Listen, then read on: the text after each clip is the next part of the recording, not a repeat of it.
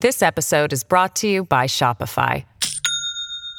Do you have a point of sale system you can trust, or is it a real POS? You need Shopify for retail. From accepting payments to managing inventory, Shopify POS has everything you need to sell in person. Go to shopify.com/system all lowercase to take your retail business to the next level today. That's shopify.com/system.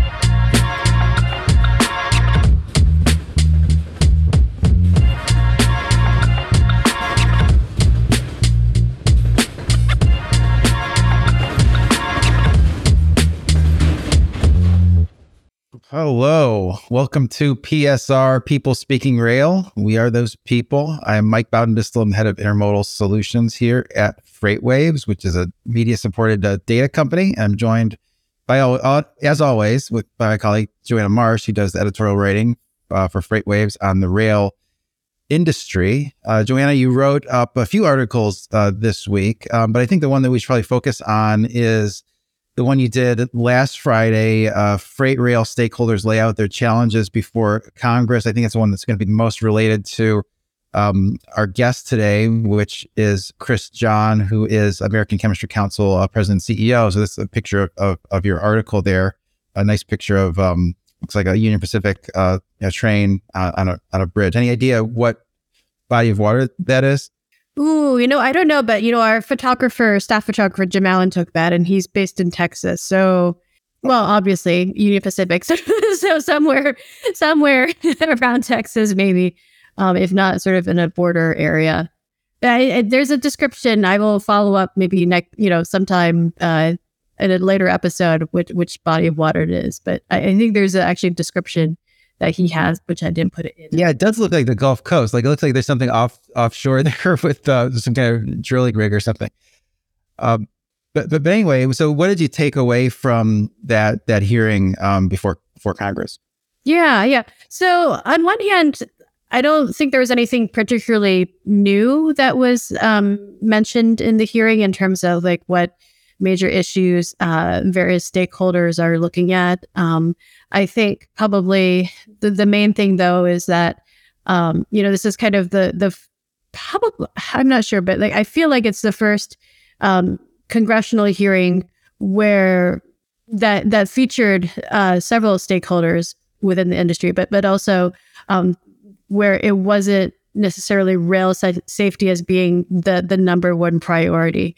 Um, so you know there was also uh, you know some some talk about um, rail service and uh, and some op- other sort of operational issues such as you know whether uh, there should be um, a limit on train lengths.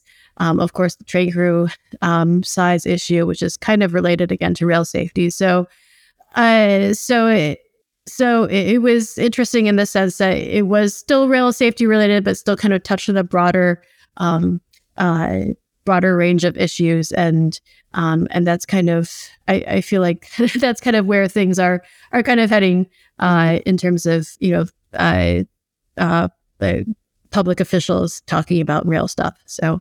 Yeah I mean certainly there's plenty of issues outside of rail safety and it's worth mentioning the rail is a safe way to move um, any kind of bulk products on the surface of the of the earth. Uh, I, I, think maybe the, per- the perception is that railroads are less safe than they, they actually are, given all that's happened uh, this year. Um, you know, he had an interesting quote in there from Chuck Baker, CEO of the American Short Line Railroad Association. He su- suggests that we should hire back retirees uh, and allow them to keep their retirement benefits. Sounds like it's not it's not a bad idea. Maybe not a long term um, you know solution to the to the labor issue, but um, an, an interesting I- idea. Yeah, yeah, that was a little that was a little different.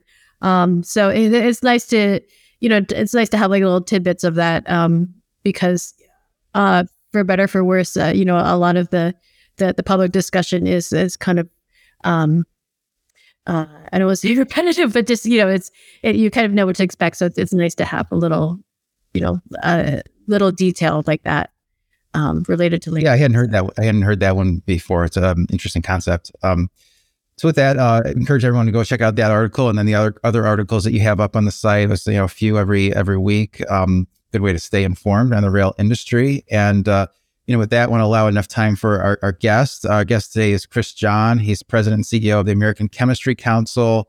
Uh, that's a company or organization that um, I'll let him explain it, but it is an advocacy group for you know chemical companies, a lot of which are the big uh, shippers on the uh, the freight rail industry, and uh, you know a lot of those companies really rely on the railroad industry to get their uh, products to, um, to to market because they're in such bulk quantities, really not terribly modal modally competitive. And as worth mentioning, we have a sonar chart on, on chemical carloads that shows um, over the past you know several years. We can, if we can get that up, which it's shown that a chemical uh, has been one of the growth areas in uh, freight rail transportation. Part of that's uh, related to um, the base feedstock. A lot of the, the chemicals have natural gas as a ba- base feedstock. U.S. has a competitive advantage in that in that area. So promises to be um, sort of a growth area for um, time the time to come. Uh, Chris, uh, thank you for joining us on uh, People Speaking Rail. Thank you for having me. Good to be with you. Yeah, absolutely. I want you to give us just a little bit of an overview of um, the American Chemistry Council for those that are not uh, familiar and, and how that's related to, to rail transportation. Sure, absolutely. So our, our our members are the leading companies in the business of chemistry, and uh, those are large, as you said, large publicly traded corporations, global corporations, down to small businesses and everything in between. And these folks are the scientists and engineers who make modern life possible, and make the world healthier, safer, more sustainable, more productive. So everything that our members make goes into the manufacturing supply chain. So that's everything for electric vehicle batteries or solar panels to chips and, and semiconductors. And uh, so we represent their interests uh, in the public policy space, whether it's here in Washington, D.C., internationally, or at the state and local level. And, and you presented at the hearing that um, Joanna was, describing there, the House Transportation Infrastructure Committee. What was your message? Our message there was, you know, as you said, it was about supply chain issues and the fact that our members continue to have uh, transportation uh, challenges and problems, and our survey data shows that. And so, while the pandemic is officially over, uh, the challenges that we had throughout the pan- pandemic are not over. And so, specific to what you're talking about here, uh, we still have rail challenges that need to be uh, fixed. And we have structural problems with getting the service that our members deserve. And so we were advocating for both Congress and the STB to take some action that would help improve rail service for our members going forward. On that point, I mean, what type of service issues, um, you know, are you seeing? Maybe more specifically, I mean, have you have you seen things like railroads cut from service from five days to three days, or just congestion in certain areas, or just any more any more detail? Sure, happy to share that with you. So, uh, interestingly enough, uh, while we have seen improvement in other modes of transportation um, and getting closer to pre-pandemic levels of service, we we are challenged to get that same level of improvement on the rail side. So, for example, thirty percent of our members saw uh, service get even worse in the second half of last year uh, rather than getting better. And we still have three quarters of our members who say that rail service is not back to where it was in, uh, compared to pre-pandemic levels. So, uh, you, you know, we've had challenges with embargoes, for example, and I, I, know you all have talked about that in the past. And so, whether it's a certain railroad going from five embargoes in 2017 to over a thousand last year, or another railroad that embargoed the entire state of California, which by itself is the fifth largest economy in the world. And so while that's only one embargo, that's a there's a huge impact, particularly when that state has the biggest ports in the country as well. So our industry, chemical and plastics industry, is winning on a global level. And we're a massive exporter and we have a big trade surplus. And so that impacts manufacturing jobs both here in the United States, but also the prosperity all across the globe. So we've had significant challenges with rail over the past few years. Yeah, certainly critical for the for the U.S. economy to have um, you know your your industry you know performing well, having the trans- transportation infrastructure it needs. Um, you know the the, railroads um, you know s- sort of blame the the labor situation for a lot of these these service issues. Is is that your perception as well, or do you attribute it more to changes in operating procedures, trying to run trains too long, et cetera? Yeah, so uh, somebody a lot smarter than I called precision scheduled railroading, uh, doing less with less, and so I think that's that's been a long term challenge uh, I think, for the railroads and certainly for our members. I could tell you, you know, what the impact on us has been. So whether it's cutting staff, eliminating switch yards, slashing customer service resources. I mean, a lot of times it's really hard for our members to get a live body on the phone who can do something to help them. And uh, it really, to us, indicates the lack of competitive service that our members receive. Three quarters of our members are captive shippers, which, as you know, is means they only have one choice of railroad. And so uh, we're looking as much as we can from to or to sorry the STB and Congress to do things that would provide competition in rail service uh, as required under the Staggers Act. And it's our hope that that would drive better service from railroads. So there's a lot there. I'm happy to happy to unpack all of that for you. Yeah, I think that makes. I think the, the next sort of logical thing is um, you're looking to the STB for some help. Now they finally have this CPKC deal behind it. Now that's been approved. That's probably been taking a lot of their their resources, maybe all their resources. You know, what would you like to see them, uh, you know, focus in on uh, now? So you're right. There's just, you know, it's a small agency with limited resources. And so, you know, one of the things we want to do is make sure that Congress gives them the resources they need to perform their regulatory function. But specific to what we'd like to see them do is we'd like to see them act on the reciprocal switching proposal that's been pending there for seven years. And so we'd like for them to move forward. As I said, rail industry is not competitive uh, in the you know the rates that our members receive uh, over the past 15 years are reflective of that. So you look at a study that we did from 2004 to 2019. Uh, competitive service rates increased 24%. Non-competitive rates increased 230%. So again, it's our feeling that is uh, reciprocal switching can have some of the benefits that it has already had in Canada, where they've had that in place for a century with the two railroad, major railroads up there are thriving. You mentioned the merger. Uh, they have the opportunity to compete to expand their footprint here in the United States. And so, uh, again, we think that more competition among railroads is not only good for us and shipper interest, but to be really direct about it, we think it's in the railroad's interest. So their market share as a percentage of overall um, the transportation pie has declined over the past few years.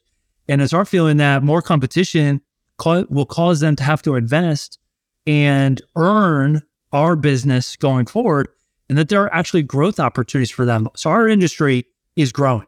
We have made huge investments over the past decade and plan to going forward. So we already ship over uh, 2 million carloads a year, and we expect that that will increase over the next decade by at least 120,000 carloads going forward as we have more capacity come online in the United States. So we would like to give more business to the railroads going forward. So we're a growth opportunity for them, but it's only if they earn that business. And we think it's through competition that'll make that happen. Okay. Um, and I was, I was kind of curious, do you, um, w- would you have a sense of like maybe perhaps like what percentage of, of chemical freight you might consider to be captive to one railroad or, um, just to get a sense of, of how important uh, reciprocal switching is for your membership? Yeah. So uh, we about three quarters of our member facilities are captive facilities. So we've only got 25% that uh, has access to more than one railroad. I'll give you an example. We've got a member in the Southeast region, Mid Atlantic Southeast region. And so because the chemical industry is globally competitive and uh, our chief competition, for example, comes from the Chinese. And Chinese imports coming into uh, ocean ports in the southeast region of the United States have access, because of those ports, to multiple railroads. But we have domestic production here that competes with that, that only has access to one railroad, so therefore has poor service and much higher rates. So we're actually, this is caught, have been the unintended consequence of creating more business for Chinese companies versus American companies.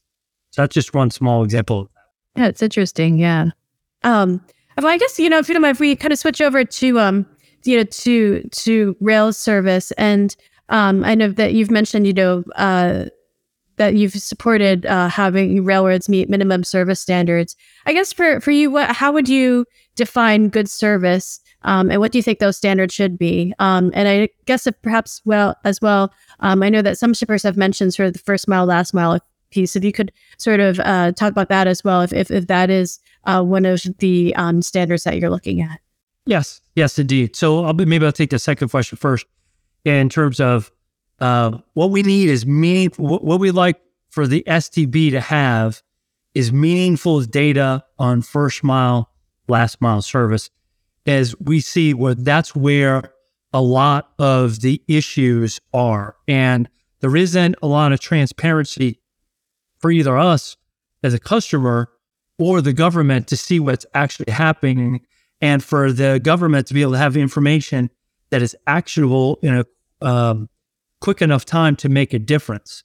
It's not enough to have information, you know, months in the rearview mirror that you can't do anything about. So we'd really like to have that information in place so that the only place, because there's no competition, the only place we can go is to the STB for redress. And they need to have the information uh, available to them as quickly as possible to address service issues. So that's that's number one. And then in terms of um, uh, service standards, you know, so the common carrier obligation right now is is not you know well defined, and there was some conversation between uh, STB chair Oberman and the committee last year about that, and uh, the chair indicated he would be open to talking to Congress to making uh, some of that more clear. But I think what most people don't understand, and even folks on the Hill don't understand, is you know in the uh, contracts that we have with the railroads, unlike any other service we contract for, like we uh, outsource janitorial services at a uh, member facility and the floors are not swept, then the you know the service doesn't get paid. That's not how it works in the railroads. And so what we would like to have is some minimum service standards in those contracts so that they're more equitable. Again, because there's a monopoly service, our members uh, are treated as such and don't really have ability to go across the street. You know, if you don't like your iPhone, you can go across the street and get yourself an Android. We don't have that ability to do that. And so we need some minimum service standards in those contracts. So we have the ability to uh, address problems when things go wrong. And unfortunately, all too often things go wrong. This episode is brought to you by Shopify. Do you have a point of sale system you can trust, or is it a real POS? You need Shopify for retail. From accepting payments to managing inventory, Shopify POS has everything you need to sell in person. Go to shopify.com/system all lowercase to take your retail business to the next level today. That's shopify.com/system. Yeah, that's um makes a lot of sense. Uh, fortunately, I was able to make it back here. Um, I, I guess another question is, um, you know, the, is this on accessorials? I mean, that's been something that's been contentious between shippers and, and railroads. And you make a good point about how just um, the the rail cars in the chemical industry owned mostly by either your members or they lease them from GATX or somebody. Um, can you talk about a little bit of how you'd like to see that the accessorial issue be more balanced between shippers and, and railroads? Yeah, I think, you know, quite simply, it just needs to be a two way street. So, you know, when the Staggers Act passed, uh, you know, 43 years ago, it was a completely different world. And we've got a regulatory system that has um, not, that in a contract system that has not adapted to the new reality. And so, uh, if we're the ones delaying progress, then uh, there, there's already a system in place to be held accountable for that. And if the railroads are the ones uh, delaying or causing problems with the fluidity of the system and getting our products to where they need to be, both inputs and outputs, then uh, there ought to be some redress mechanisms for our members uh, to access. And that we think, again, will give uh, railroads an incentive, a financial incentive to make sure that uh, things move as smoothly as possible. So it's quite simply a fairness issue and a two way street. And again, we want to give more business to the railroads, and we will, but we want to be able to uh, hold them accountable when things go wrong. Yeah, you should not be the only one who's who faces a, a potential penalty. Um, if if if they, yeah, you know, yeah. Yeah. Exactly. It's a, it's a really, you know, we, we learned these concepts in kindergarten, right? It's just, you know, everything I needed to know I learned in kindergarten. So it's uh, it's a, a simple fairness concept.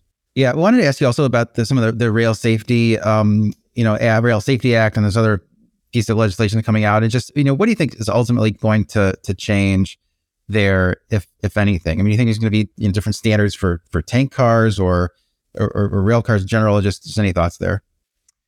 Yeah, yeah, I think it's it's hard to forecast exactly where we end up since we have so many steps in the process to go, and we really have taken the first step here. Right, is we've got a a bipartisan bill out of the committee, which we have supported, and we think um, they are taking a good first step with that legislation that can continue to be improved throughout the Senate and House process, and we hope that they can get something done on a bipartisan basis going forward.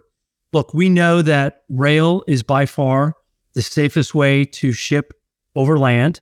Uh, we want to give more business to the railroads.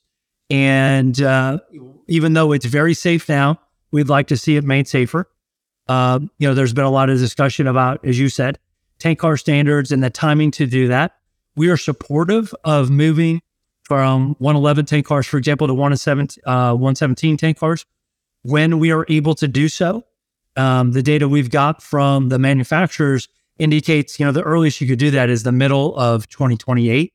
But we are willing to move ahead as quickly as possible as, as supply allows.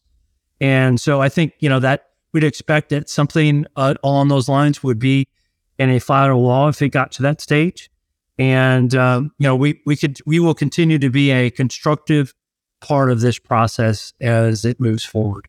Are there any elements um, that you can think of like within the, within the bill as it currently exists, of course, with the, you know, with the caveat that things might change, um, that, uh, that you appreciate having within the bill or, are there uh, is there anything that you would like to see, perhaps, if not, you know, removed, you know, just uh, not I- included in the bill, um, kind of, you know, going forward?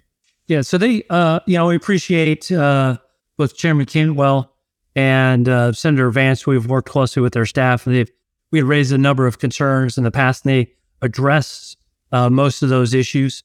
And so we're we we think it's taken a good first step, and from the original draft to what came out of committee, we anticipate that we would continue to make progress going forward.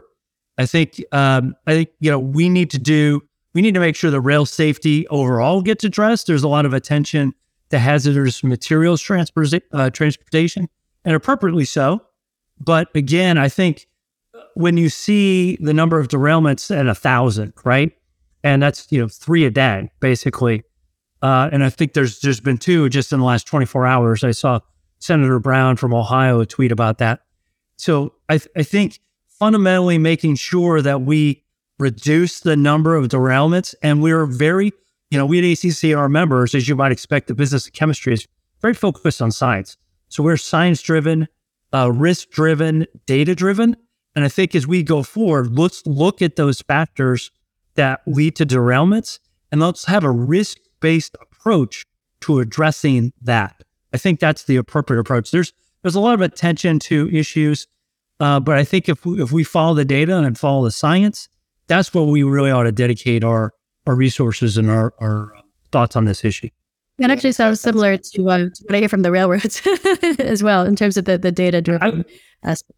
Yeah, and, it, and look, I would say on on this issue that um, safety is the top priority for us and for the railroads. Again, it's the safest mode there is, and you guys know this, if you you move uh, from tank cars to tank trucks, you put four trucks on the road, right? So there are driver shortage issues, there are congestion issues. So, and we have infrastructure issues on our side where we're set, we, we are set up to ship uh, through bulk transportation. We are set up to ship by rail. So we don't want to move to truck if we don't have to, because again, rail safer and we're set up that way. And uh, but I think we ought to we ought to again, our industry is very science driven, risk driven, and uh, so it makes a lot of sense to us in this situation as well. On that topic of modal competitiveness, you guys um, support the Ship It Act, which I guess would increase the gross vehicle weight. So so potentially they would give you a little bit more a better option on the on the highway when you needed it. Um, you know, what's the status of, of, of that and any other thoughts on the Ship It Act? Yeah. So, you know, we're, we're, as you said, supportive of the Ship It Act. We hope that it will uh, move forward. And again, it's a it's got bipartisan support, and it's our hope that that can move forward in this Congress. I know that uh, there's uh, um, in, in House next week, the T&I committee is marking up a supply chain bill. I don't know if this is something that can catch a ride on that or not, but I think as we look at this supply chain and the centrality of our industry to all of manufacturing. So what we make goes into the entire manufacturing supply chain. Everything that's um, that is manufactured starts with us, and so if we have problems, that ripples throughout the supply chain. It drives shortages, it drives inflation, and so it's our hope that we can make all modes of transportation, and we use all of them as efficient as possible. And you know, by adding weight, uh, interestingly enough, if you add that extra axle to the truck, you actually are spreading that weight on that extra axle. It's actually uh, better for the roadways uh, rather than you know you'd think and you would just think, um, hey, we're putting more weight that's a weight that's bad for the roads. It's actually not the case. So um, look, if if um, you know if we're going to achieve what we want to achieve in this country, the Biden administration has ambitious goals on the green economy, on manufacturing here more in the United States, then um, you know we're going to have to be more efficient as a country, more efficient as a supply chain to make that happen. It's an interesting nuance on the added uh, add, added extra axle. I, I, I didn't know that, um, but but really interesting stuff there. Um, that's really all the time that we have. But but thanks so much for for joining us today on on, on PSR and, and how people how can people get in touch with the uh, the ACC uh, if they would like to. Uh, so you can go to americanchemistry.com and you can find us on all the various social media uh, outlets as well. And I just say, look, it, you know, leave you with a closing message. If we want to make more here in the United States of America, we need to move more chemistry. And that's what we're looking to do. So thank you for your time. I appreciate the opportunity to join you. Great. Well, thank you. Hope everyone has a great day. Yeah, thank you.